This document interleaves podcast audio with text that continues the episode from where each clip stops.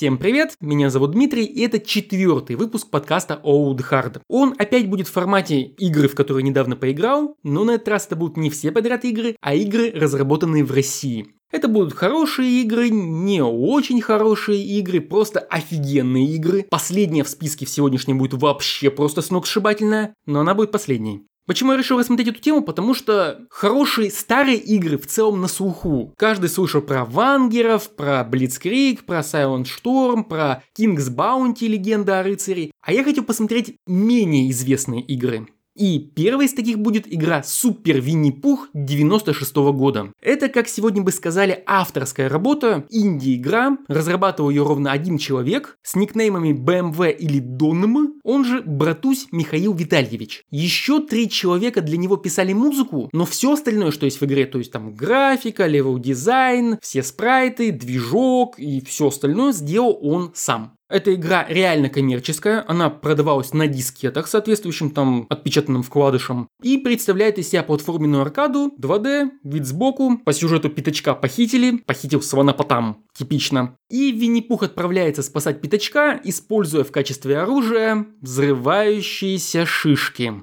Да. Ну, то есть в, качестве врагов выступают всякие пчелы, всякая живность типа там улиток каких-то, лягушек, и мы в них кидаемся шишками, которые после столкновения с поверхностью и с врагами взрываются. На уровне есть магазинчик, где сова торгует медом в качестве лечилок и этими же самыми шишками, еще какими-то бонусами. И сделано все это довольно-таки прикольно. Рисовка здесь не похожа на диснеевскую, не похожа на советские мультики, не похожа на, э, на оригинальные иллюстрации книги, но при этом более-менее узнаваемая. Между уровнями есть слайд-шоу с подписями, рассказывающими сюжет. То есть выглядит все довольно неплохо. Играется тоже в целом прилично. Это средняя платформенная аркада со средней физикой, которой, в принципе, привыкаешь к, с простым управлением. И, в принципе, если вы любите старые платформенные аркады, в которых вам интересен вот такой вот немного сказочный, при этом известный сеттинг, я ее рекомендую попробовать. Но, как обычно, есть нюансы. В игре нет звука. Музыка есть, причем офигенная трекерная музыка. Звуков нет. Автор игры позже пришел на форум oldgames.ru и рассказал, что это не баг, звука действительно в игре нет, ну, не совладали, не сделали, не успели. Что довольно-таки странно. При том, что автор совладал, повторюсь, с прикольной трекерной музыкой и с параллаксными фонами. Причем параллакс там в несколько слоев, по-моему, более чем два. Это смотрится довольно прикольно, а вот со звуками что-то не получилось. Вместо звуков в левом нижнем углу периодически появляются надписи в стиле тех же подземелий Кремля. То есть там, например, когда ты погибаешь, появляется появляется надпись «Кончился медок», например. Или там «Ой», когда тебя кто-нибудь ранит и так далее. Но если не считать этого, все сделано довольно прикольно. Автор, повторюсь, пришел на форум Old Games, выложил туда утилиты для распаковки формата файлов этой игры. Так что если вы захотите сегодня сделать, например, сурдспорт или модификацию этой игры, почему бы и нет? Автор даже вам немного помог. Он рассказывал, что периодически находились люди, которые были готовы вроде как сделать порт на куда-нибудь еще, но у них не получалось. Почему-то в какой-то момент забрасывали. Ну, такое вот. А теперь о смешном моменте. В 2002 году автор портировал эту игру на портативную консоль GP32 от компании GamePack. Эта же компания потом выпускала такие портативные консоли, как GP2X, GP2X Viz и GP2X Kano. Надеюсь, я правильно произнес название этих консолей. В свое время я, когда покупал портативную консоль Dingo A320, как раз выбирал между ней и какой-то из GP2X. GP2X, наверное, правильнее даже, не уверен. Но тогда выбор пал на Dingo. Если вы не знаете, что такое Dingo A320, то в описании опять же будет ссылка на мой обзор на YouTube данной портативной консоли, она прикольная. Вся эта серия консолей была рассчитана на то, чтобы эмулировать старые 8 и 16-битные консоли, но и еще запускать какие-то игры, написанные специально для них. И вот эта игра отечественная про Винни-Пуха была портирована на такую консоль на коммерческой основе. Офигеть! Правда, при портировании пришлось игру немного изменить. Авторы консоли вполне логично предположили, что за ними может прийти Дисней, поэтому игра при переносе сменила название, теперь она называется Супер Плюша. Пятачок превратился в кошку, а Слонопотам в робота. При этом в игре раскладка уровня не поменялась, то есть level design остался тем же, но немного поменялась вот графика, поменялся сюжет, появились звуки на игровой консоли, в отличие от оригинальной MS-DOS версии. А в 2010 году эта версия для GP32 была выложена уже в бесплатный доступ. Так что при желании вы можете поиграть в эту игру в портативе, можете поиграть на эмуляторе под MS-DOS, все пути вам открыты. Игра малоизвестная, любопытная, ссылка будет, как обычно, в описании к видео и к подкасту. Пишет Шкодник с город...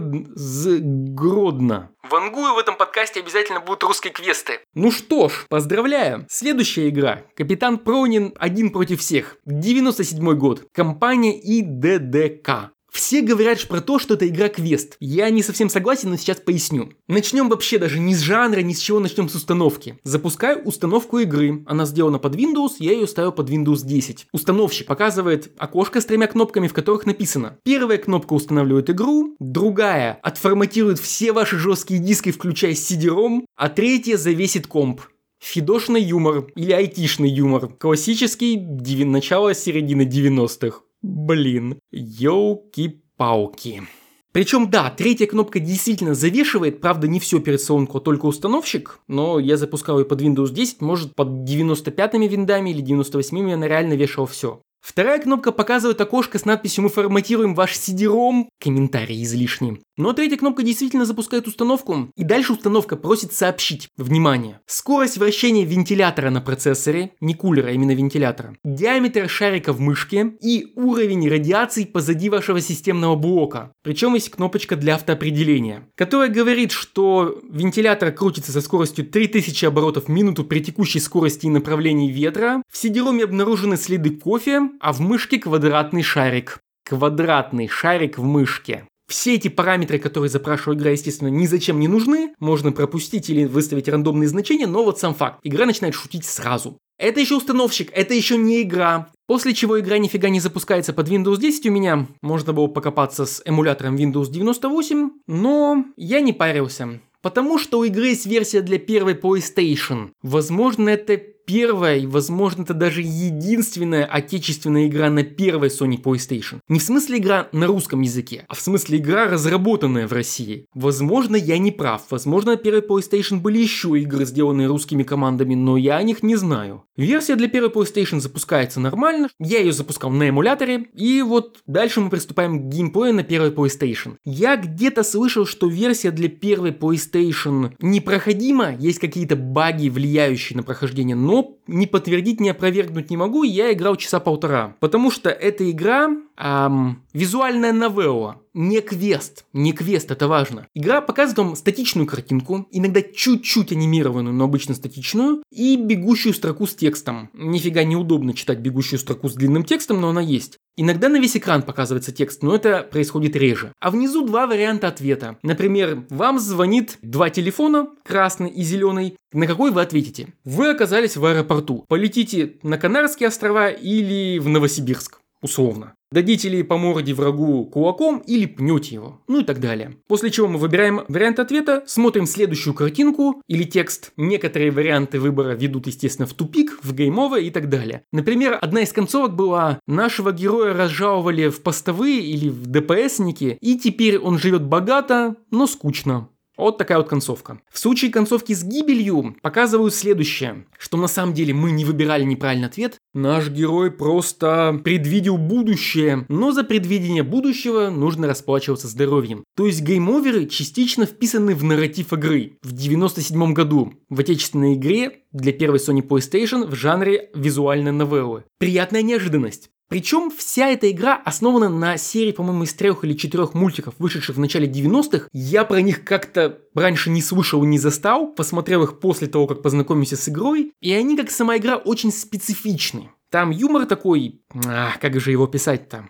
Ну, это как Death Stranding, это игра не для всех из-за своего юмора. То есть он местами забавный, местами какой-то упоротый. Посмотреть эту игру стоит в том случае, если вы, в принципе, более-менее нормально относитесь к такому жанру, как визуальные новеллы, и способны пережить такой специфичный юмор из начала середины 90-х, неплохой сам по себе, но в десятый раз повторюсь, специфичной. Из неприятного могу отметить в игре разве что музыку. Сама по себе музыка по-своему прикольна, но в PlayStation версии после каждого выбора она начинает играть заново. Даже если между выборами играет одна и та же музыка, она заново начинает проигрываться. То есть каждые 30 секунд музыка полностью врубается, пауза в 1-2 секунды, врубается заново. Неприятно. Возможно, это баг эмуляции, но скорее всего нет. И еще один момент. Версия для Windows имеет полностью открытые ресурсы. То есть в папочке с игрой явно лежат все картинки, все анимации, вся музыка, все звуки, все варианты выбора просто в тьме текстовых файликов. Текстовые файлы как база данных. Эх, классика, сам такое делал когда-то. Так что при желании вы опять-таки, как с предыдущей игрой, сможете сделать портирование на современные платформы. Я, конечно, не уверен, что стоит переносить эту игру именно на Unity, например, но на Unreal Engine игра будет смотреться просто замечательно.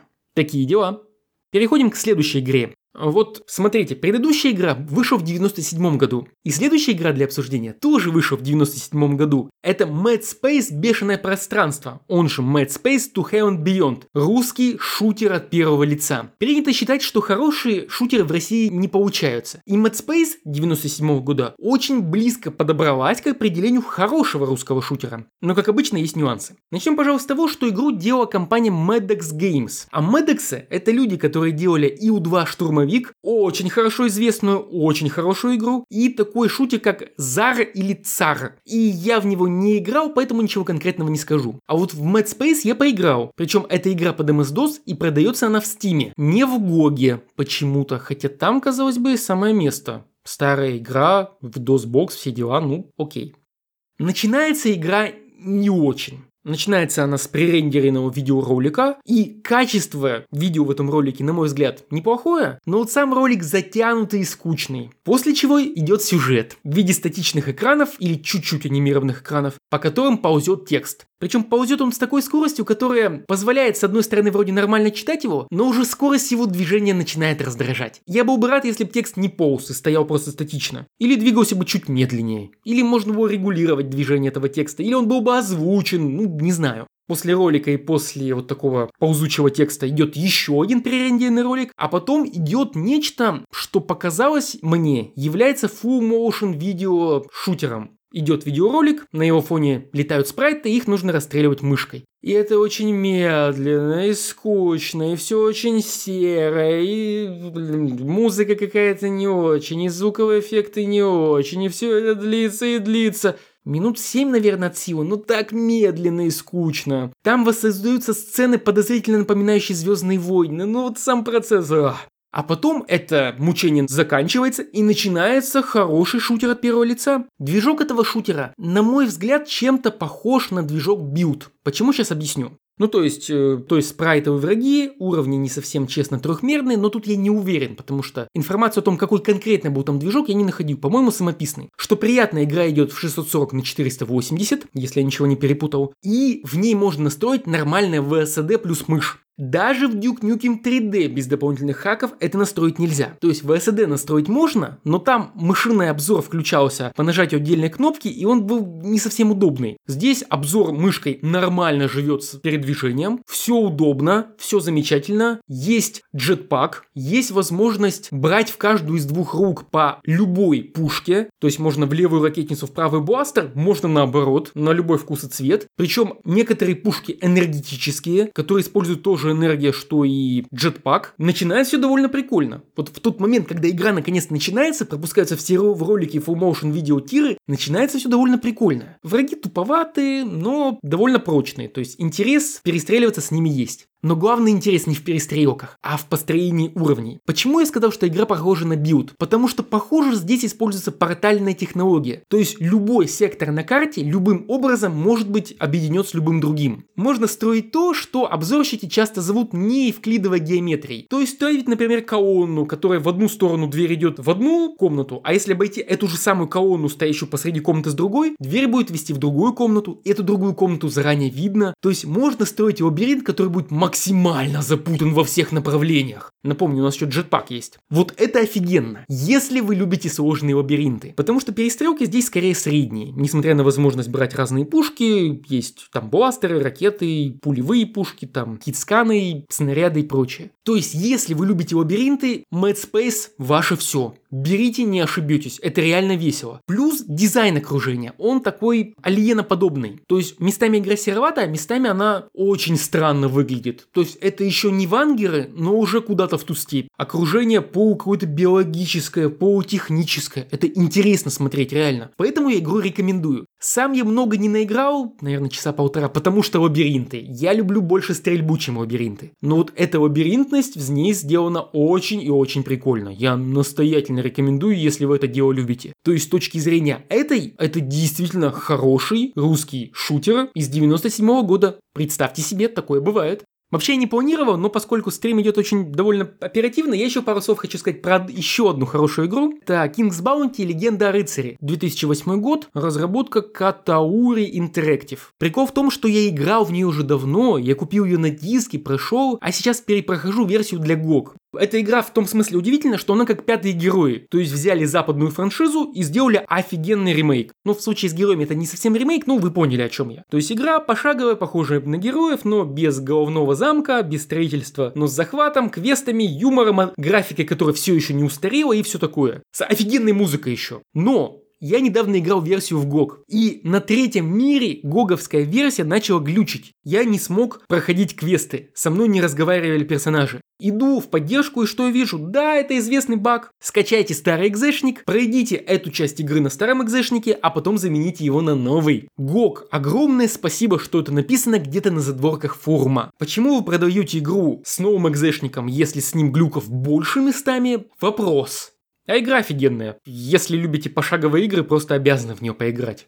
А вот следующая игра BDSM Big Way Games, октябрь 2019 года. Расшифровывается название игры как «Бесконечное добро, сострадание и милосердие». Нет. Вообще, это топ-даун шутер. Почему я купил эту игру? Я увидел ее постер. Вот представьте, постер оригинального первого Дума. Он же изначальная картинка в меню на заставке. Думгай в окружении кучи демонов стоит и стреляет в них, да? А у этой игры, про которую сейчас рассказываю, демон стоит и с двух рук в такой же позе расстреливает кучу бегущих на него космодесантников в броне, похожей на Думгаевскую. Дайте две. То есть, серьезно, идея офигенная. Я люблю игры, которые дают возможность поиграть за темную сторону. Та же King's Bounty темная сторона была шикарна в этом смысле. Показывающая, что добро, которое поставило на колени зло и зверски убило, очень легко заменяет его место. И вот эта картинка плюс краткое описание мне сказало, что это будет такая игра.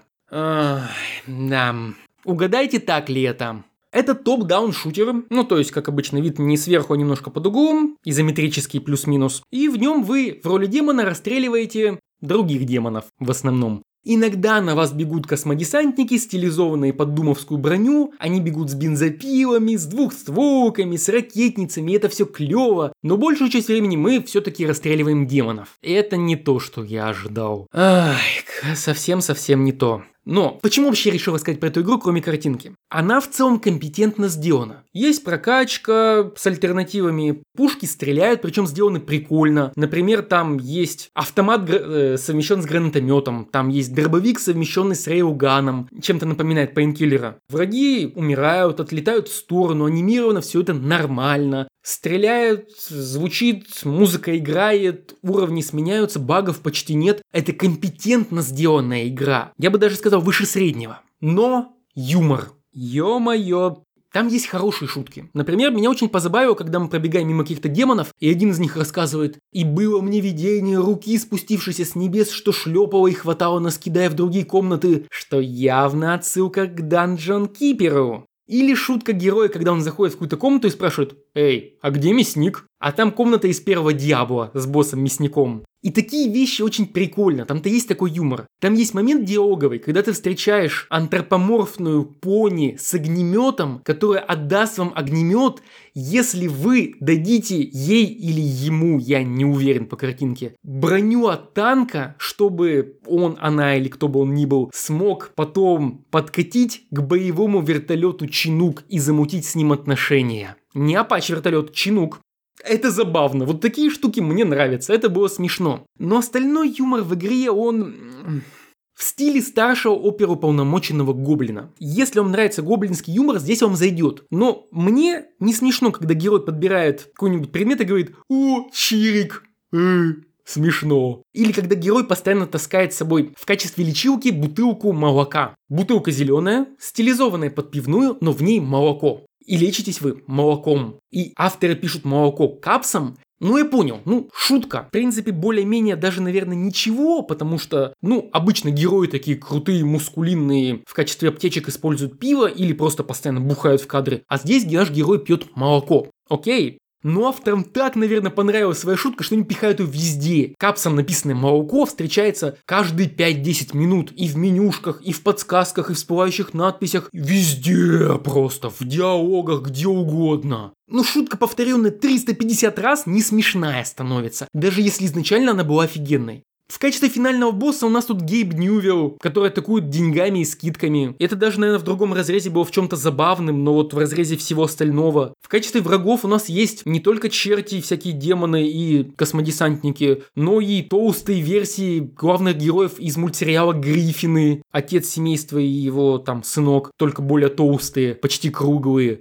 Я понимаю, что это юмор. Приличному числу людей он нравится, и я даже ничего против не имею. Но вот мне не заходит. Но если выкинуть юмор, то в игре остается компетентно сделанный топ-даун шутер, средненький, может даже чуть выше средненького, но в нем не будет ничего особенного. И вот именно эту самую особенность добавляет игре этот юмор. И тут два варианта, два с половиной. Если вы просто обожаете такой юмор, то покупайте не задумываясь, вам понравится. То есть, если санитары подземелий и все такое прочее вам заходит, гоблинские переводы смешные которые, то окей, вам зайдет. Если вы хотите просто, отключив, например, даже звук и не обращая внимания на сюжет, просто пробежать это на фоне слушая аудиокнигу или краем глаза смотря сериал, игра тоже сойдет. Она вполне адекватно работает, особо не глючит и не разваливается на части. Это компетентно сделанная игра. Но если вам всерьез не нравится такой юмор, активно не нравится, скажем так, то игру лучше не брать. Именно по этой причине я хотел рассказать. Она хорошо сделана, юмор понравится не всем, но сама по себе игра нормальная. Я очень хочу, чтобы мне эта игра понравилась, потому что я понимаю, что есть много граней черного юмора. Можно обстебать тот, что демон сражается с людьми, которые через туалет прокопались в ад и открыли там свои закусочные, теперь на курорт в ад ездят, поработили демонов. Из этого можно охренеть какую смешную вещь сделать. А получилось, ну, на мой вкус, не очень смешно. Но при этом в том же Steam -е я игре ставлю плюс, то есть рекомендацию, потому что, ну, авторы умеют делать игры. Было бы очень круто, если бы же эти же авторы сделали, делали еще один top-down шутер, но этот раз юмор писал бы им кто-то другой. В этом случае я был бы очень рад. То есть я хочу, чтобы авторы развивались в других направлениях. Получится ли у них или нет, я не знаю. Но вот я рассказал, кому эта игра подходит, а кому нет. Такие вот дела.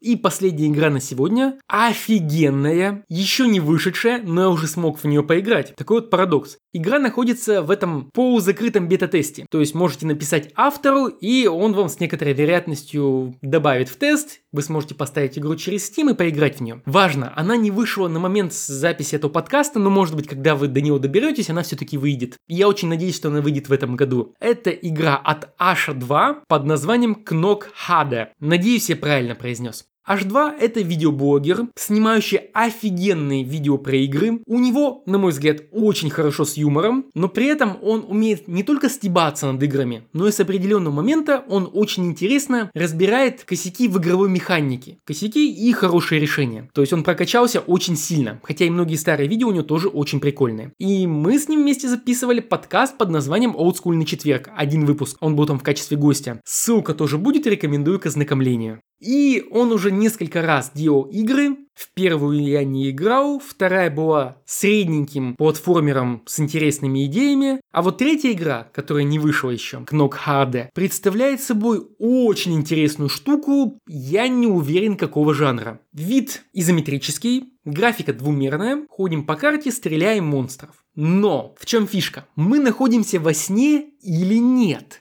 Кроме стрельбы, мы еще можем использовать предметы и осматривать их. Ходить по комнатам, открывать, закрывать двери, изучать, в общем, открытое нам пространство. Это часть дома, причем в зависимости от сложности, размер дома и количество доступных комнат меняется. Чем сложнее, тем больше. И мы должны понять, во сне мы или нет. И если мы в реальности, то мы должны выживать до последней минуты. Там идет счетчик в несколько минут. Если мы не во сне, то с точностью да наоборот. И у нас есть даже отдельная кнопочка, чтобы не выживать до конца. Да, скажем так. В чем кайф-то? Почему эта игра меня так зацепила? Я играл в бета-версию. Смотрите, вот, например, запускаешь игру и обнаруживаешь, что стреляешь вместо пуль бабочками. Условно. Ты такой, ага, я во сне, скипаем. Да, действительно, я во сне. Начинается следующий уровень. Та же самая территория, но что-то по-другому пошло. Например, я не хочу спойлерить все вещи, но, например, в зеркале, очевидный момент, вместо вас отражается монстр. И ты такой, да, я во сне. И ты должен обойти весь уровень и найти такую вот примету, что я нахожусь во сне сейчас. И вот этот вот процесс внимательного осматривания всего, чтения описания объектов, иногда в описаниях объектов есть намек, что ты во сне. От совсем лобовых, типа альбом с надписью 50 лучших песен, которые нужно слушать, если ты находишься во сне, до каких-нибудь тонких намеков. И вот так несколько проходит уровней. Если ты неправильно определил во сне или нет, ты гибнешь, и тебе дается намек с объяснением, что именно ты не заметил. Иногда напрямую, например, а ты что, действительно думаешь, что в реальности твой пистолет должен стрелять бабочками? Так и более тонкими, типа, а ты что, не обратил внимания на название объекта или комнаты? И все, вокруг этой простой идеи и комбинации вот этих всяких примет сна строится все. То есть ты должен выжить несколько уровней, куда рандомным попадают разные приметы сна. И чем дольше ты выживаешь, дальше, тем более сложные приметы начинаются в звуке, в объектах, в окружении, во всем остальном. Это настолько клево. Мне настолько в кайф было перезапускать из раза в раз, в попытках пройти, в попытках найти, что же я не заметил на этот раз. В чем же игра меня решила опять обмануть, что я прям не знаю. То есть вот периодически я слышу, что новые игры не вызывают какого-то очень, ну, не вызывает эмоций. Это все, все старые идеи, ничего нового. Здесь же вот эта вот простая вроде бы полуголоволомочная, полуквестовая механика вызывает новые эмоции. Такого я раньше не видел. Я жду с нетерпением игру, я куплю полную версию, пройду ее на максимальной сложности, чтобы видеть максимум вот этих вот всяких намеков на то, что я во сне. Это просто кайф. Да, и сама завязка сюжета напоминает одну серию из Доктора Кто, когда на нас прыгает такой сонный паук, сновый паук, паук снов, ну, в общем, какой-то такой монстр. Ты расстреливаешь их, зомби, которые состоят из человека, на которого, который то ли мутировал из-за этого паука, то ли напрыгнул. Там попадаются еще записки, которые рассказывают историю людей, которые жили раньше в этом доме, и там довольно депрессивная и интересная история этого закручивается. То есть игра создала атмосферу, вела простую, довольно-таки по пониманию игровую механику и смогла накрутить на ней много интересного. Игра еще не вышла, но я дам ссылку, чтобы можно было игру добавлять в виш-листы и все такое. Я очень рекомендую следить за этой игрой и обязательно попробовать ее пройти, потому что это нечто. Я такого раньше не видел. Настоятельно рекомендую к ознакомлению. Ну и на этом, пожалуй, все. Спасибо за внимание и до скорой встречи. Пока!